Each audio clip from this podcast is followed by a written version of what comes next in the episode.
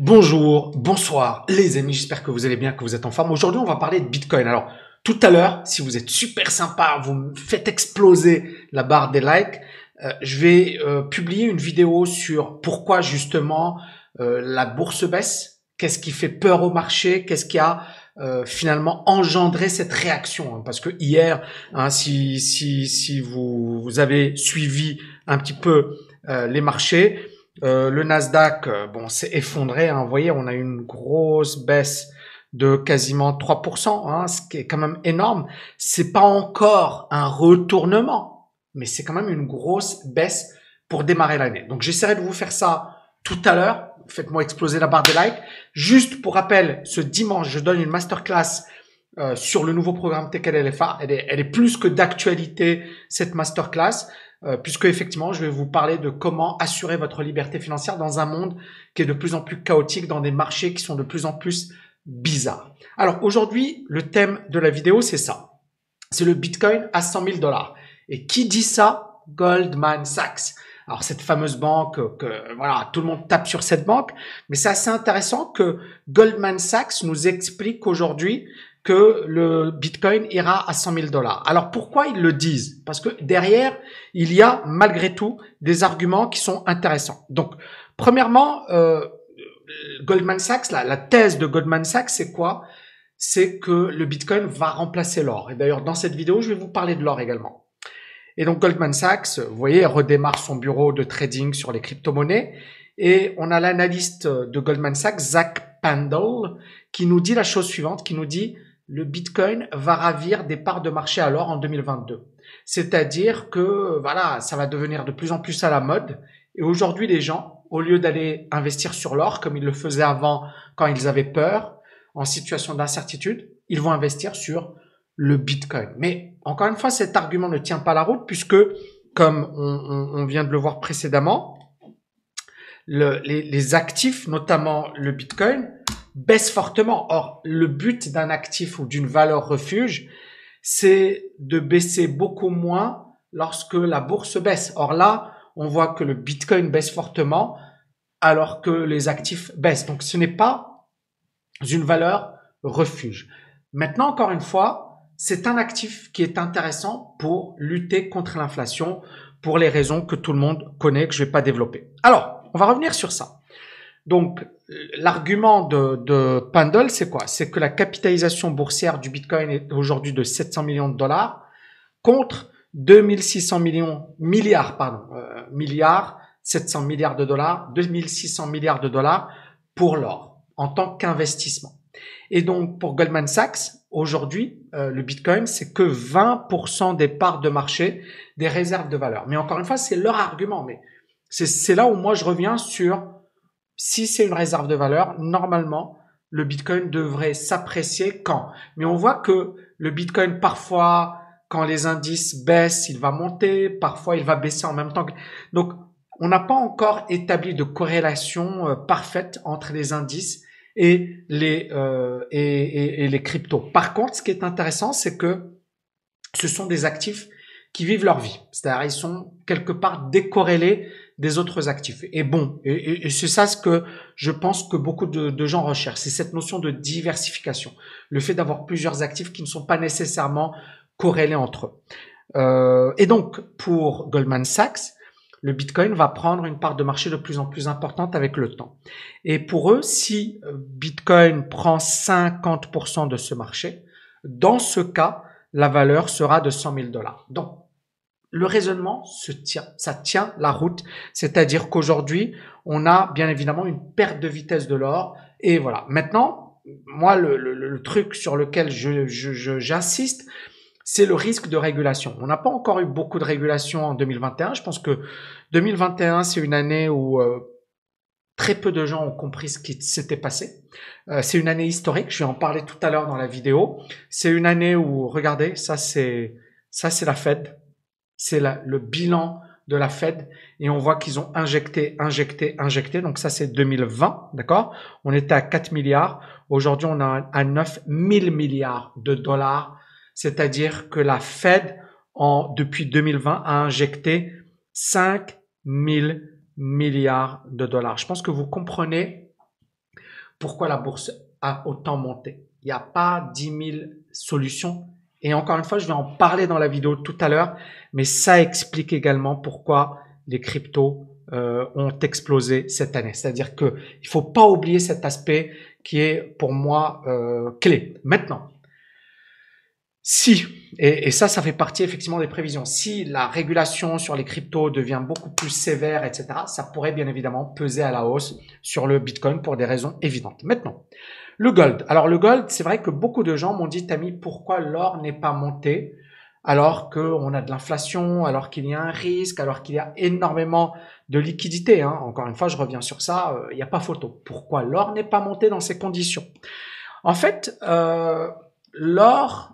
Dans les situations d'inflation, on se rappelle des années 70, l'or progresse fortement. D'accord? Dans les situations où on a une inflation forte, on va mettre XAU USD, on va mettre un graphique très très long terme. Bon, j'ai pas de... Je vais voir si j'ai gold et long terme. On va voir, hein, j'espère. Voilà, super, excellent. Regardez ici. Les années 70. Alors les années 70, c'est ce que l'on a connu comme des années d'inflation, de forte inflation, à double chiffre, hein, 14%, 16% et plus. Ça nous rappelle un peu la Turquie aujourd'hui et bien sûr d'autres pays. Vous voyez, années 70, l'or est passé de 35$ ici, d'accord, à un plus haut de quasiment 874$. D'accord, donc l'or avait explosé dans les années 70. C'était un peu le Bitcoin d'aujourd'hui, hein, 2300% de hausse. Et donc, c'est clair que beaucoup de gens, ils ont cette référence historique, c'est-à-dire dans le passé, voilà ce que l'or a fait.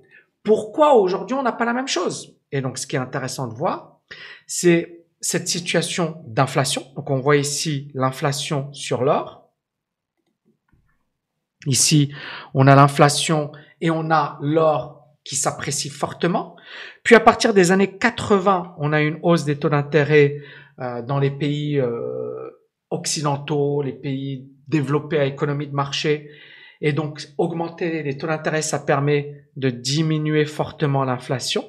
Et donc, ça élimine l'attrait pour l'or. Et donc, cet or qui valait quelque part comme... presque 900$, hein, à cette période, on était sur les 870$. Il baisse pour atteindre des plus bas à 250$ à la fin des années 90. Et encore une fois, rappelez-vous, la fin des années 90, ici, qu'est-ce qu'il y a? On a la forte hausse des valeurs technologiques. D'accord? On a la hausse, on a la bulle technologique. Et regardez encore une fois le contexte. Le contexte est très, très, très, très intéressant. Qu'est-ce qui se passe à partir de 2002? 2002, rappelez-vous. Alors, 2000, bien sûr, 2000, on a l'explosion de la bulle. Donc, on a le crack qui démarre en mars 2000. D'accord? Mais regardez juste après. 2002, 2003, 2000. Et là, vous voyez l'or qui explose entre 2001 et 2002. Jusqu'à 2012. Donc, on a un marché haussier sur l'or qui dure environ 10 ans. C'est intéressant. Et là, vous avez un autre marché sur l'or qui dure environ 10 ans. Maintenant, l'or n'est pas décevant, d'accord? C'est relatif, c'est-à-dire que l'or a quand même progressé entre 2015 et 2022 et 2021, d'accord? Sauf que là, depuis plusieurs mois et même depuis un an, l'or ne fait rien. Et donc, le raisonnement de beaucoup de gens, c'est de se dire, ok, c'est super ça. On a bien compris que le Bitcoin a raflé la mise pendant cette période, mais est-ce que l'or peut passer par le haut? Et encore une fois, on revient à l'histoire. Crack des valeurs technologiques. On est dans une situation où l'économie s'effondre et puis l'or explose à la hausse. Idem, ici, on est en période de forte inflation, valeur refuge, l'or explose à la hausse.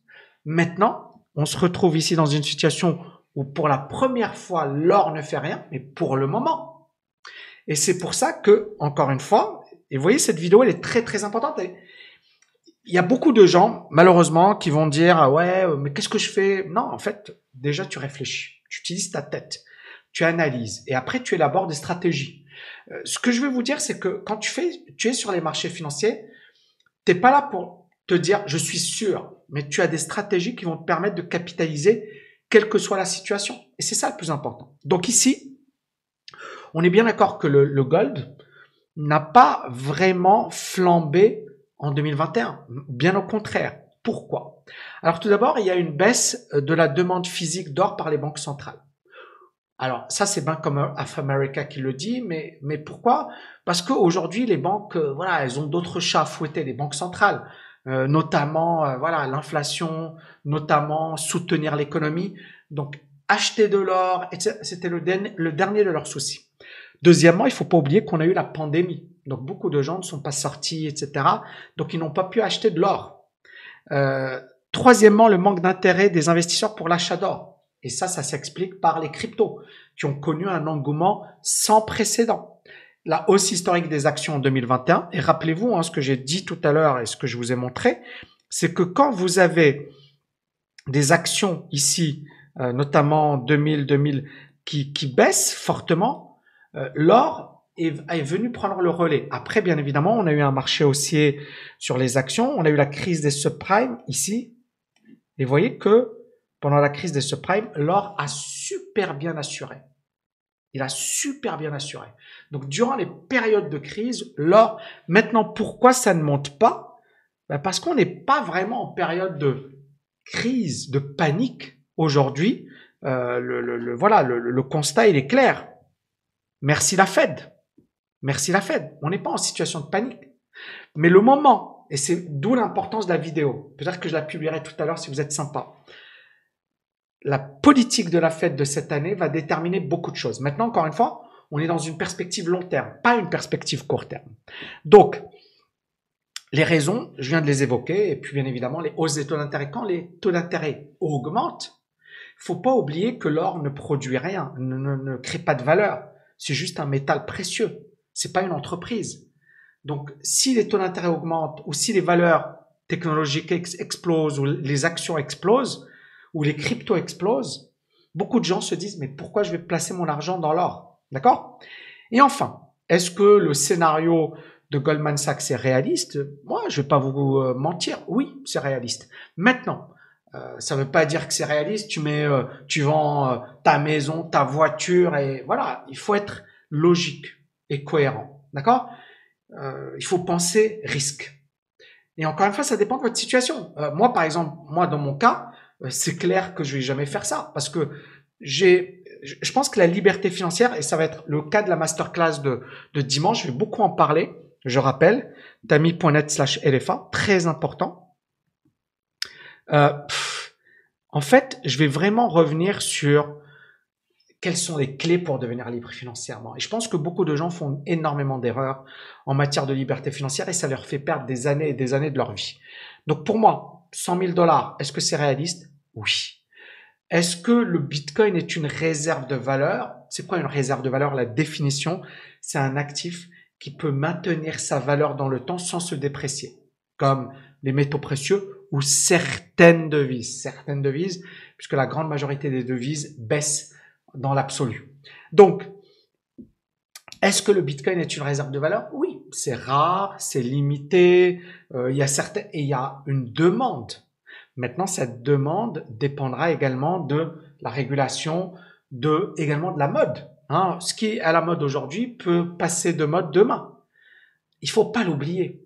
Faut pas l'oublier. Les actions qui cartonnaient dans les années 2000 sont dépassées aujourd'hui. Elles n'existent plus pour certaines. C'est véridique. Donc, il faut vraiment, vraiment, vraiment, vraiment être prudent par rapport à ça.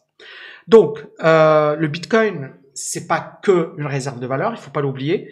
Il y a aujourd'hui un vrai écosystème. Beaucoup de gens brillants vont vers les cryptos. Si Goldman Sachs ouvre un bureau sur le trading sur les cryptos, c'est qu'il y a une raison, c'est qu'il y a beaucoup d'argent, qu'il y a beaucoup d'intérêt. Il y a beaucoup de gens brillants sur les cryptos. Il y a également beaucoup d'escrocs. Il y a également beaucoup de rigolos. D'accord? C'est malheureux, mais c'est comme ça. C'est comme les dot-com. Il y avait des gens brillants, hein, les Jeff Bezos et compagnie, mais il y avait également beaucoup de rigolos, d'accord? Et beaucoup de rigolos ont disparu. Les gens costauds sont restés, mais les gens costauds, c'est 2%, 1% maximum, d'accord? Les boîtes qui restent. Donc, ça fait pas beaucoup. Donc ici, la tête du Bitcoin, elle n'est pas super acheteuse, on est d'accord. Donc, on a une énorme divergence baissière. On l'a pas encore validée, je vais revenir dessus.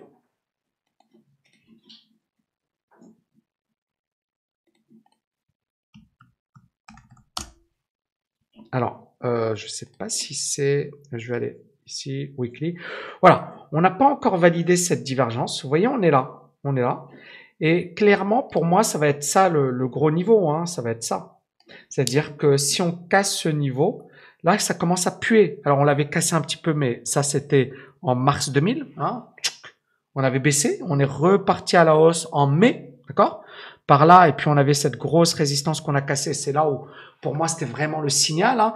D'ailleurs, j'aime pas, voilà, les trucs quand ça baisse. Faites gaffe parce que ça peut faire ça, ça, ça, d'accord. Donc, je suis toujours prudent quand un truc baisse. La preuve ici, par exemple, beaucoup de gens disaient c'est le point bas. Ça valait environ, voilà. Et puis après, c'est parti à 3000. Donc, toujours soyez prudent quand vous avez un truc qui baisse fortement. Il peut continuer de baisser. Attendez toujours une confirmation avant d'acheter. Mais ici, sur le Bitcoin, on a une grosse divergence. On a un épuisement. Mon analyse reste toujours la même. C'est-à-dire qu'on a un premier niveau intermédiaire aux alentours des 42 000. On a un deuxième niveau autour des 30K. Et à la hausse, on a les 69K. Là, on est dans un énorme range. Pour le moment, la tendance, elle est plutôt vendeuse à court, moyen terme, je dirais. On va revenir ici sur du daily. Voilà, on est clairement vendeur, hein, il n'y a pas photo, on est sous la zone de neutralité. Maintenant, ça c'est un phénomène super, hyper important. Je vous en ai souvent parlé, c'est la bougie de contrôle entre 54 000 et le niveau des 42 200. Et on joue avec, d'accord? Ça c'est souvent, vous avez une grosse bougie et ensuite vous avez plein de bougies qui suivent. Tant que c'est pas cassé, le marché, il n'a pas encore de direction. Si ça casse par le bas, ça voudra dire qu'on est sorti de cette grosse bougie, de cette grosse zone de consolidation. Et là, ça pourrait précipiter vers les 35, 30 et en dessous des 30. Là, ça pue vraiment pour moi, d'accord, à long terme. Sinon, on est dans une correction intermédiaire et on est en train effectivement de comment dirais-je, de consolider, ce qui est tout à fait logique. Voilà, regardez ici. Donc, on pourrait aller sur le niveau des 30 000, d'accord? Qui serait une première consolidation pour nous. Si on casse, bien évidemment, le niveau des 42 000, d'accord? Et puis, en dessous des 30 000, là, ça serait vraiment catastrophique parce qu'on casserait une énorme zone de consolidation. Et le TH, voilà, on est dans une configuration qui est un peu plus belle que celle du Bitcoin, d'accord? La configuration, elle est meilleure. Pourquoi? Parce que le TH, notamment avec tout ce qui est NFT et compagnie, c'est la crypto. Mais on est également dans une phase de divergence. C'est pas encore validé. C'est pas encore un retournement majeur. Voilà, le gros niveau pour moi, il est à 1600. Donc, ça veut dire qu'on a encore de la marge. Donc, on a encore cette possibilité de corriger un peu. Si les nouvelles sont très positives, ça monte. Si effectivement, voilà, il n'y a rien, ça peut faire du surplace pendant 6 mois, 1 an, d'accord, avant de retrouver un vrai, une vraie impulsion.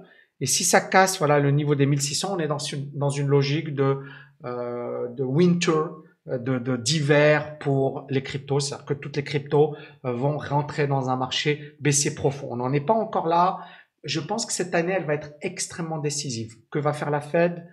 Décision des taux d'intérêt, le tapering, la panique, voilà, tout ça, ça va jouer un rôle très très important. Donc on va vivre une année 2022, je pense, chahutée, assez chaotique, mais voilà, il faut être prêt psychologiquement, techniquement, sur un plan méthodologique. J'espère que vous avez kiffé cette vidéo. N'oubliez pas de la liker, de la partager. Ne ratez pas ma masterclass, encore une fois, grosse masterclass ce dimanche. Sur la liberté financière, tami.net/LFA. Et je vous dis à bientôt les amis. Ciao, ciao, ciao!